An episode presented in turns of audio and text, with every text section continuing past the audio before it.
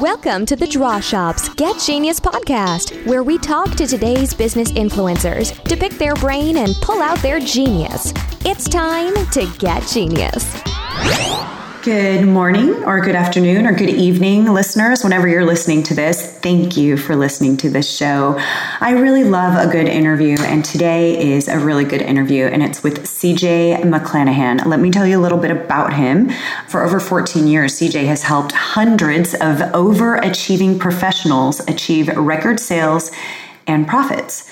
But more importantly, he's taught them how to find more joy and satisfaction in all of their hard work. So, you that's listening, do you relate to not always being satisfied or having that feeling like, oh, I'm doing so great. And now I'm just going to sit here and chill and enjoy that. Or are you ready to move on to the next thing? Have you achieved one goal? And like the moment you have achieved that, you're ready to do the next. Have you succeeded in one area, but it's not enough? You got to keep going, going, going. Not that there's anything wrong with that, but are you really finding joy and satisfaction in that? We're talking all about that today. A little background on CJ because we don't really cover much of it at all because I just had to pick his brain on, on a bunch of different things. So I'll tell you here. His professional career began at Arthur Andersen, where he helped large corporations re engineer their business processes. And in his next executive role, he was responsible for managing operations, finance, and IT. Then his last corporate position provided him with the opportunity to manage a sales team in the software industry. So obviously, he's dealing with a lot of people in sales, and most of those people that are in those positions are overachievers, right? They make a goal, they're ready for the next. So it was in 2003 that he ventured out on his own and started an executive coaching firm. And since then, he's coached over 350 companies and thousands of professionals. After only a few years, he noticed that no matter how much success these professionals achieved, very few ever seemed to truly enjoy the journey. Do you relate to that at all? It's okay. Be honest with yourself. And if you if you do relate to that, this interview is going to be super helpful for you. Like he talks about, it didn't matter if they were exploding with success, if they doubled their income, if they just became CEO, nothing ever seemed to be enough. And so CJ started to work with these people and he dramatically helped them. He has a book called The Overachiever's Dilemma, which lays out a proven strategy to help overachievers get more satisfaction and joy in their lives while still achieving all of their professional goals. This led him to start the Two Rule Foundation, and I'm not going to tell you what that is. I'm going to let you listen out for that on the interview. We also talk about my favorite topics productivity, time management, how to get rid of those distractions. You know, when you're like, I've got to have this day where I'm super productive, these are the things that I must get done. And somehow you allow yourself to get distracted with text messages from friends, from coworkers, social media. There's just something pulling your attention away. He gives us a pretty interesting statistic about how long it actually takes you to get back and submerged into what you were actually working on. So those distractions are quite disruptive to your productivity. So, lots of great takeaways here. We'll have his website, access to his books, all things CJ. Listen out for all of that. Check it out in our blog post and enjoy the interview. Hello, CJ. Welcome to the show. Hey, how are you doing today? I'm doing really good. It's a beautiful day here in San Diego. It's sunny. We're approaching summer. I'm loving it. It is sunny where I am as well. I have a big giant window I look out on this uh, bunch of trees in my office, and when it's green and sunny, I'm in a much better mood, no doubt about it. Right? I know. I'm that way too. It's like I like the coziness of rain and winter, but only for a short period of time. Then I'm like, bring back the sunshine. yes, ma'am. No doubt about it. Oh, yeah. I'm really excited to be talking to you today. You're going to hit on a lot of things that are super important for us entrepreneurs.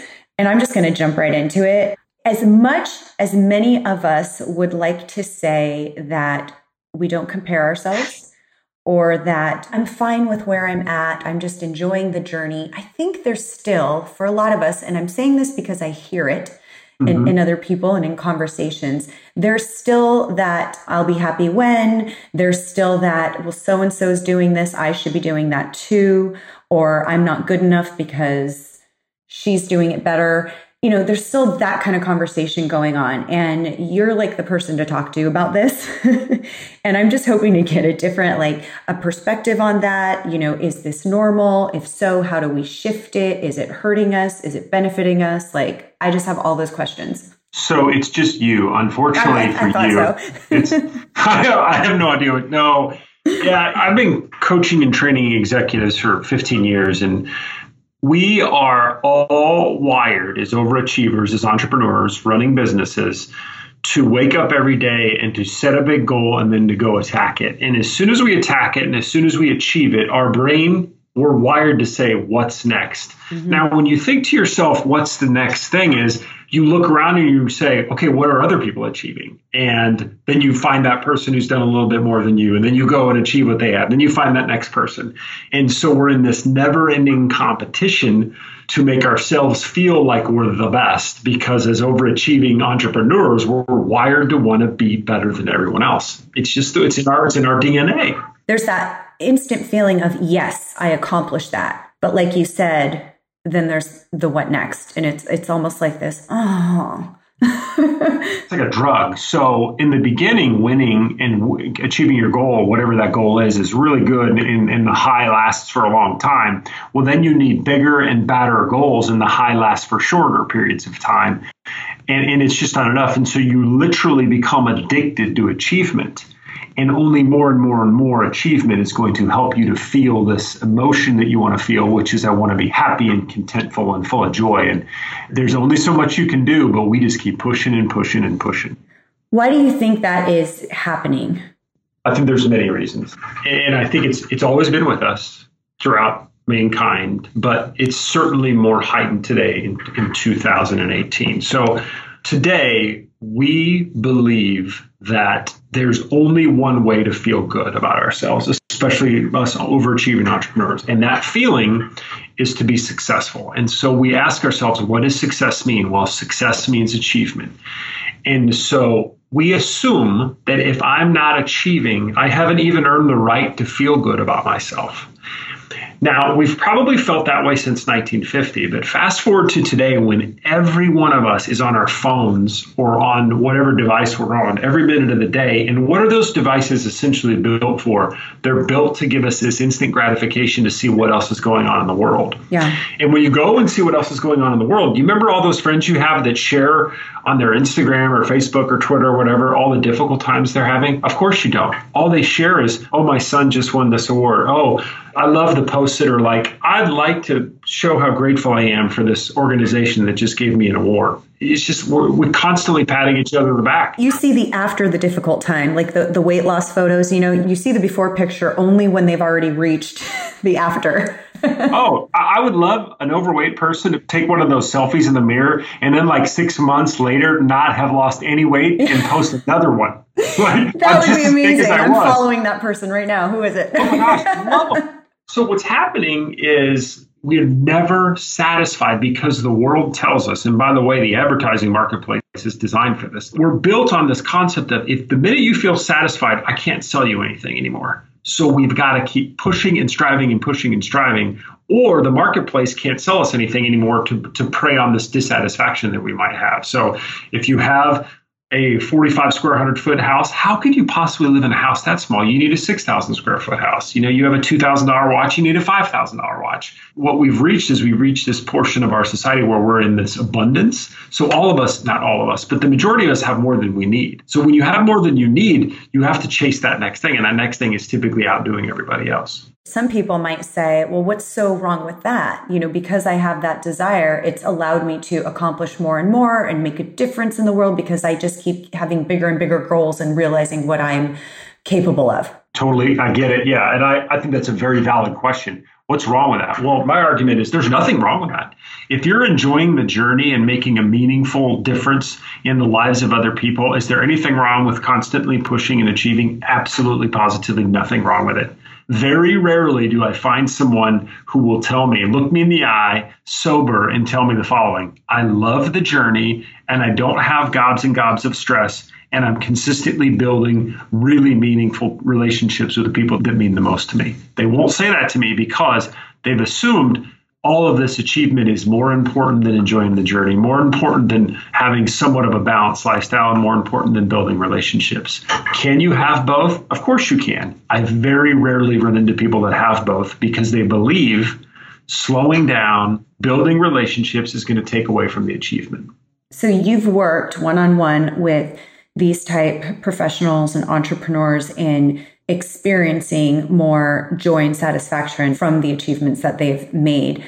How do you do that? It starts with redefining success. I define success as the extent to which I utilize my unique abilities, build meaningful relationships, and enjoy the journey. And once you begin to say to yourself and internalize this concept of, oh, I'm waking up every day and doing something I enjoy, and I'm building relationships with people I love, I'm somewhat enjoying the journey. That's success instead of success is the amount of money I make, my job promotion, the amount of stuff that I have. Once you subtly make that shift, you can then begin to really get more joy and satisfaction out of your life. And, you know, the question too is are they still achieving more? Or is it, okay, well, now I'm, you know, I feel this joy and satisfaction where I'm at. So I'm not, you know, I'm playing devil's advocate here.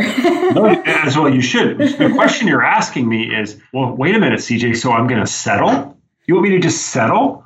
I get it. It, it. And that's a very common question is why would I just settle? I feel it's almost like I'm giving up and I'm being lazy so I can slow down and enjoy all this joy and satisfaction. I would argue persuasively, I think, you can do both. I can grow my career, I can continually achieve a lot, but I am going to first ensure that I'm building meaningful relationships. I'm doing what it is that I love to do, and I'm enjoying the journey. You can do both and it doesn't have to be an either or. That's a common misconception. So when I tell people you have to redefine success, instantly they think I have to sell my house, quit my job, and join the Peace Corps. No, no, no, that's not it at all why not continue having financial success? It's the right thing to do. At my core, I'm a capitalist. I love the challenge of business. I love helping businesses grow.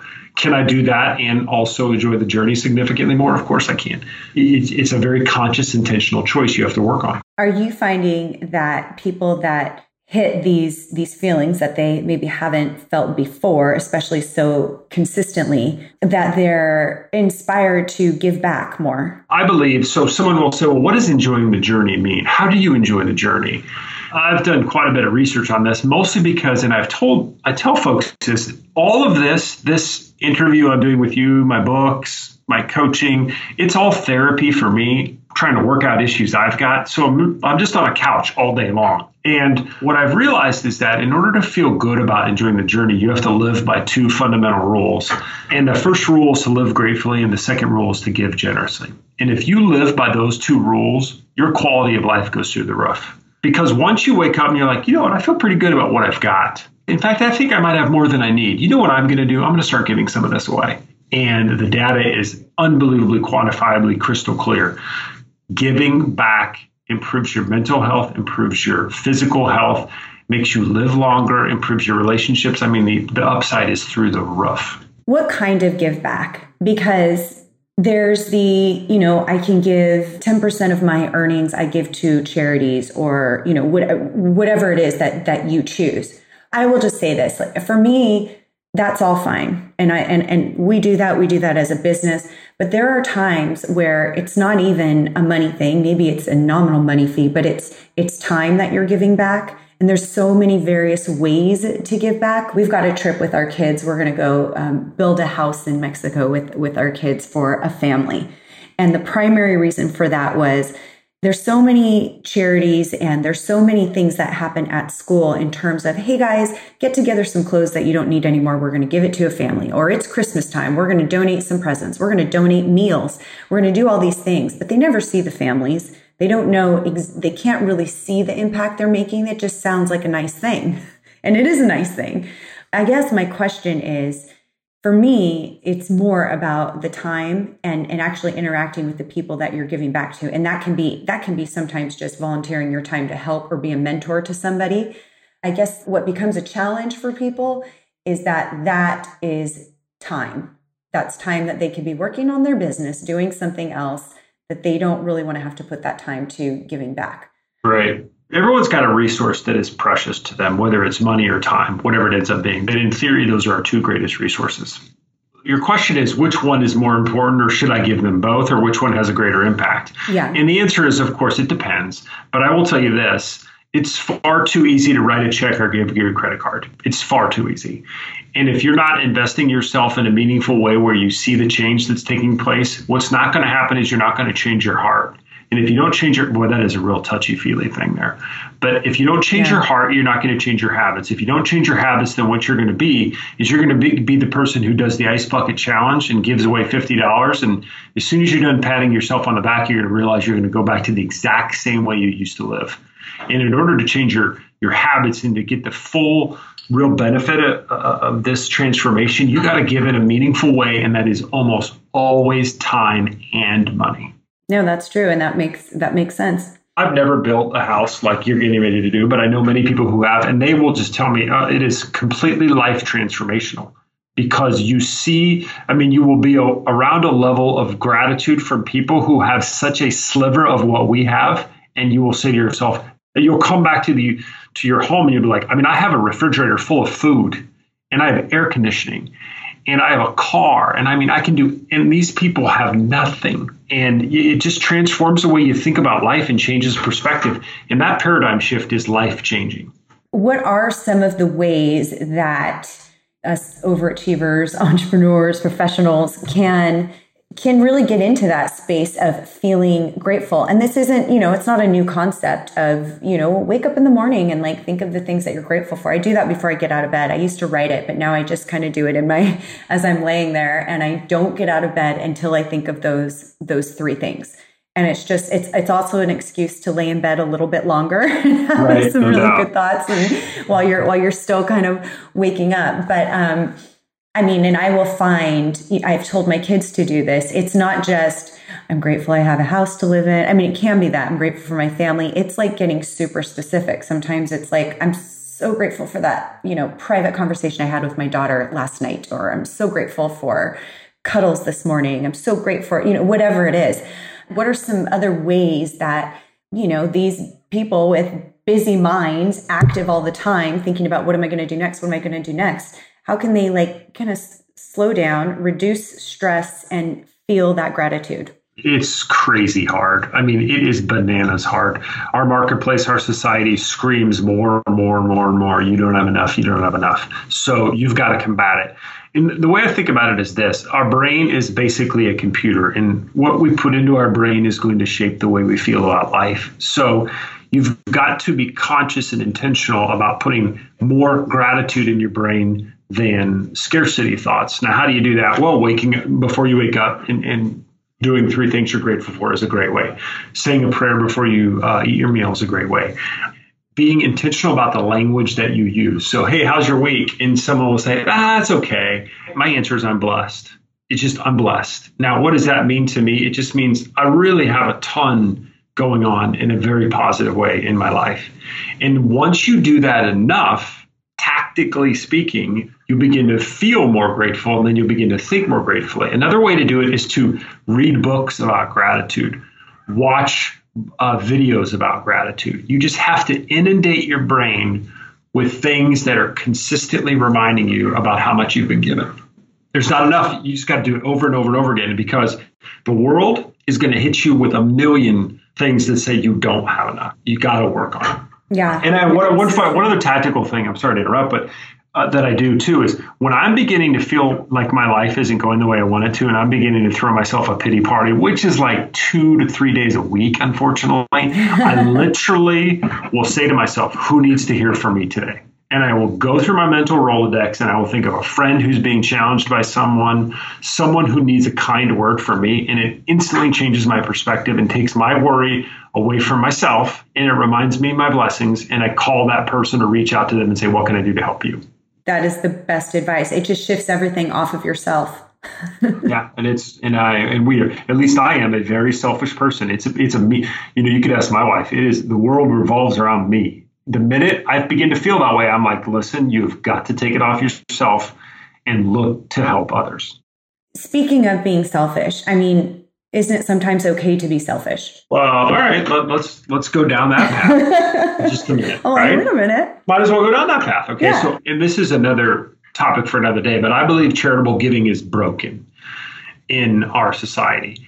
And I actually believe the way to raise more money is to be more selfish. And here's where I'm going with this. If I didn't feel good when I gave, I wouldn't do it. I was receiving a bunch of pats on the back for some volunteer work and money raising stuff I had done for a board of directors a while back. And, you know, I'm getting all of this accolades. And I said, before we go on, I have to let you people know something. I do this because it makes me feel good. If it didn't, I'd stop. So I'm actually being selfish when I do good. The minute we can help, especially these hard charging, overachieving uh, entrepreneurs, the minute we can recognize that, listen, I want to change the way we think about this. I don't want you to give to be a good person. I want you to give because it's going to have a huge upside to you. Be selfish. I think we can change the way people think about giving. So instead of it being this thing where I'm giving this stuff to other people to be this do gooder, I'm going to be selfish because I'm wired to feel great when I do things for other people. So that's the way I think about being selfish. I love that. And my uh, grandmother, I, I never actually met her. She passed away before I was born, but my father's mother used to always say, I am selfish because it makes me feel so good to give to others. She's right. I mean, we are absolutely wired that way, and there's quite a bit of data on that too. We're absolutely wired that way. It's just hard. It's hard to have faith that that's the way it works. Yeah. Well, and so it just makes so much sense when you say, you know, when you have those moments where you're all wrapped up in your world and, you know, what's wrong with it and feeling bad. I mean, obviously, what you want, what you really want is to feel good. And sometimes a lot of people go towards the wrong things to get that instant, you know, hit of dopamine or whatever it is. And really, it feels so good to go and give back because, yes, yeah, selfishly, you're like, wow, I just made somebody else feel better. And that feels like better than anything. Yeah, so you're going to Mexico to build a house. Now, when you go, whether it's a day or two or three or five or whatever it ends up being, that is time where you could go on a different type of vacation to a resort somewhere or something like that. And part of you and part of your brain is saying, wait a minute, I'm going to go and be dusty and dirty and work versus a vacation where I can enjoy it myself and I can be pampered. But what will happen is you will come back from this break and go, I enjoyed that more than any vacation. Yes. But it's hard for us to truly believe that and have faith in that. And I speak about this to people and organizations all the time. And some days I don't believe it. Some days I don't think, well, wait a minute, I've got this extra money. I'm going to give it to someone in need, but that's not allowing me to buy something I think, and I'm air quoting this, I think is going to make me happier. Right. It's a faith that I work on on a day to day basis because it's tricky. I don't know if you know this about me, but I love time management. Productivity is like, I, I like, I thrive on that. So okay. I'm always wanting to learn, you know, what are better ways for me to manage my time, be more productive. And especially one of a big weakness of mine is distractions having, you know, a set time where it's like, okay, this is what I'm going to be focused on, but still going, oops, you know, so and so from the office texted me, or this person on my team needs this or that, and dropping everything to, you know, service that. Or it's, oh, you got a Facebook like, or whatever it is, you know, the, the silly things. And sometimes it's like, there's days where it's like, well, I did, I did pretty good, and I'm only going to answer my emails once today. And then there's those days where it's like you're checking every 10 minutes. So I'd love to hear your advice on the distractions and also, you know, tips on time management and productivity. Two or three quick thoughts. The first thought is before you can manage time more effectively, you have to have a, a shift in your perspective and your paradigm. And the shift is this you are never getting it all done. Never. You'll never get caught up. You're never going to drive home and be like, man, I'm glad the day ended. I'm caught up. You're never going to put your head on the pillow on a Sunday night and, and look at your spouse and say, you know what, honey, I'm glad Sunday ended because all the house projects are done. It will never, ever happen. Can I agree, can you and I agree on that? You know what? That that is such a relief to hear you say that because there's such guilt with not getting oh, it done. insanity. And the minute, what's interesting is the minute you take that deep, deep breath and you're like, oh, that's right, I'm not getting caught up, then all of a sudden your brain goes to what must be done. Because if everything is important, nothing's important. So now, now that I realize today is going to end and only 10 out of my 40 things are going to be done, which 30 aren't important? So that's the first key. Because until you understand that paradigm shift, you're not going to truly prioritize. You're going to think the way to get more done is to work harder and faster. Right. If it were 1950 and you're that Lucille Ball character trying to make the chocolates real fast, I mean, maybe that's that works. 2018, outworking people is not work. It just does it does not compute anymore. So first key is to just shift the paradigm. Second key is to recognize that the brain must focus. There's quite a bit of data out here that says when you are working on something that requires concentration and you're distracted even for two seconds, it takes your brain between 7 and 21 minutes to get back to the same level of concentration. You know that to be true because you've worked late at night or early in the morning when no one's around and you're just like, oh my gosh, I can't believe how much I just got done. Well, there's a reason for that. No one's bugging you. Now, what we've been convinced by our modern society in open office floor plans that we should be collaborating with everyone we know every single second of the day because we can, right? Because technology allows us to be using Slack and all of these other tools where we need to be communicating. And we've convinced ourselves the more accessible I am to the world, to information, to people, the more I'm going to get done in my job. And the truth is that's completely wrong because professionals, entrepreneurs, we have to find time to focus. And the only way to find time to focus is to reduce distractions. There's three distractions to reduce. One is people. So if you're in an office and you got that guy who wants to tell you how good his kids are at soccer or basketball or football and he wanders around the office all day telling stories, you got to avoid that person. Now, I'm not saying you're not friends. Right. I'm saying you have to ensure that there is a time when you are not going to allow people to interrupt you nonstop because all of it, I'm assuming you're a nice person. Is that true? Yes. Okay, so you're a nice person. I'm a nice person. So if someone knocks on my door and says, You got a minute, I'm always going to say yes. I'm not a jerk. And I have to figure out a way to reduce those interruptions. Now, how do you do that? There's a million different ways, but just I got a crazy idea shut the door, right? If you have an office, shut the door. It's going to seem insane, but do it. If you don't have an office and you are in one of these open office environments, put headphones on and just let people know listen, if I got my headphones on, I'm in the middle of something super important and see what happens. You're going to get a little bit more done because people will stop bothering you. The second distraction that's a killer is your telephone. And your phone is a distraction because obviously you see who's calling and then you respond to texts back and forth.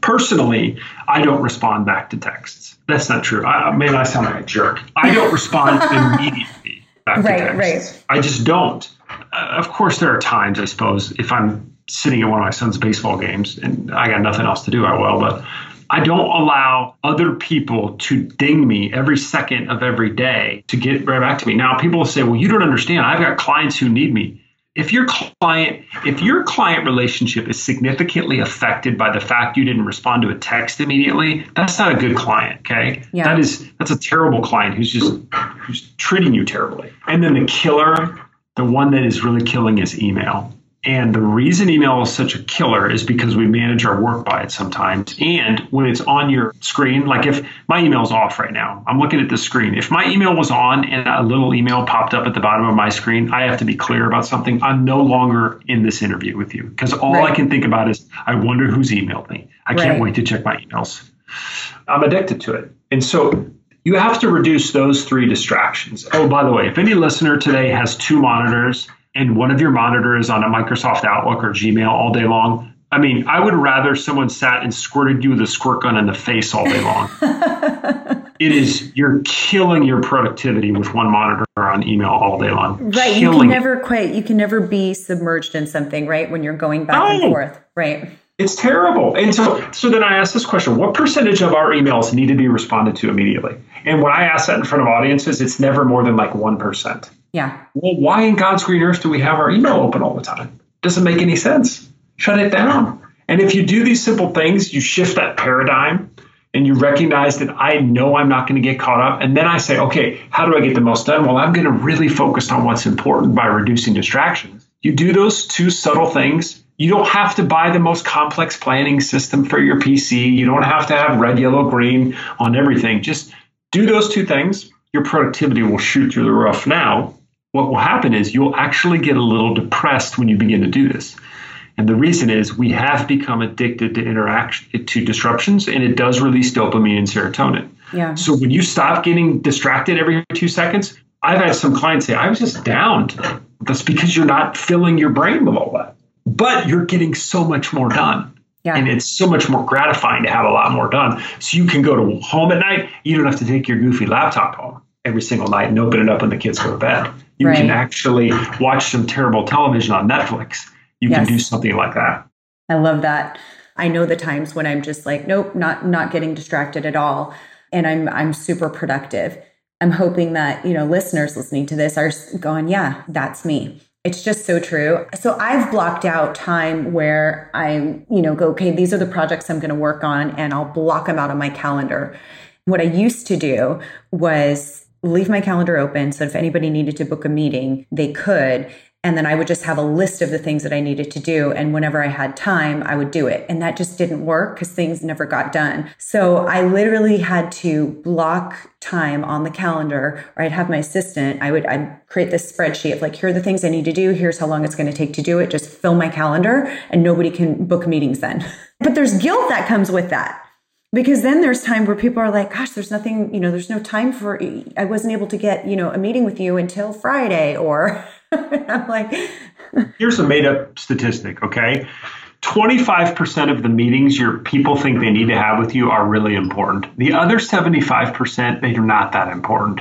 It's amazing if we don't allow people to keep stealing our time. Guess what they're able to do? They figure things out on their own. Now, is that always true? Of course not. I don't want to be completely inaccessible, but I want to challenge people to get things done without me always as the leader because I want to empower my people to get better. Exactly.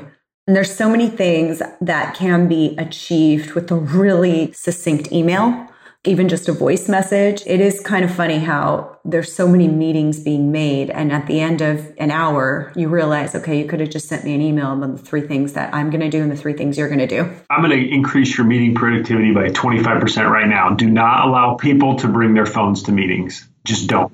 Just stop it because I bring a phone to a meeting, I'm on it because I'm I'm so addicted to it. It's ridiculous. I got to leave it in another room. Do you sleep with your phone next to you? No, I do not. I'm one of the least addicted to phone people when I'm home of anyone I know. I just don't feel the need to check it as long as I keep it away from me. So I, I do not keep it next to me at night, and that is a terrible habit to get into. Yes. Oh, I know. I think, I, I, mean, everyone I know does that though. They use it for their alarm. They, it's the first thing they check when they wake up in the morning, sometimes in the middle of the night, just from tossing and turning. Do not keep it near your bed. Go Google, should I keep my phone near my yeah, bed? There's, exactly. there's a hundred studies that have been done that say it's bad for you. Just don't.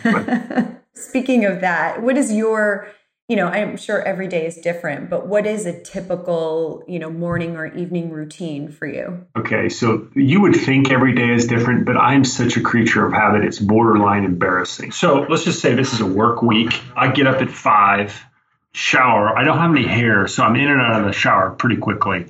I go to a bagel place, the same bagel place I've been going to for 17 years. I have a cup of coffee and a shake that I made that's vegetable shake. I then go to the office, pray, meditate, check my email, and then by 8 a.m., I'm ready to hit the day running and I've been doing that. I mean, forever. And it's I'm, it's a little boring. I get it, but I'm very disciplined, and it lets my day start effectively each day. Now, nighttime. What's my nighttime routine? Well, you know, I got two kids, so my nighttime routine involves children quite a bit, and that is a little sporadic all over the place. But I do have one nighttime routine. So before I drift off to sleep, I typically almost always watch some awful television on Netflix. nice.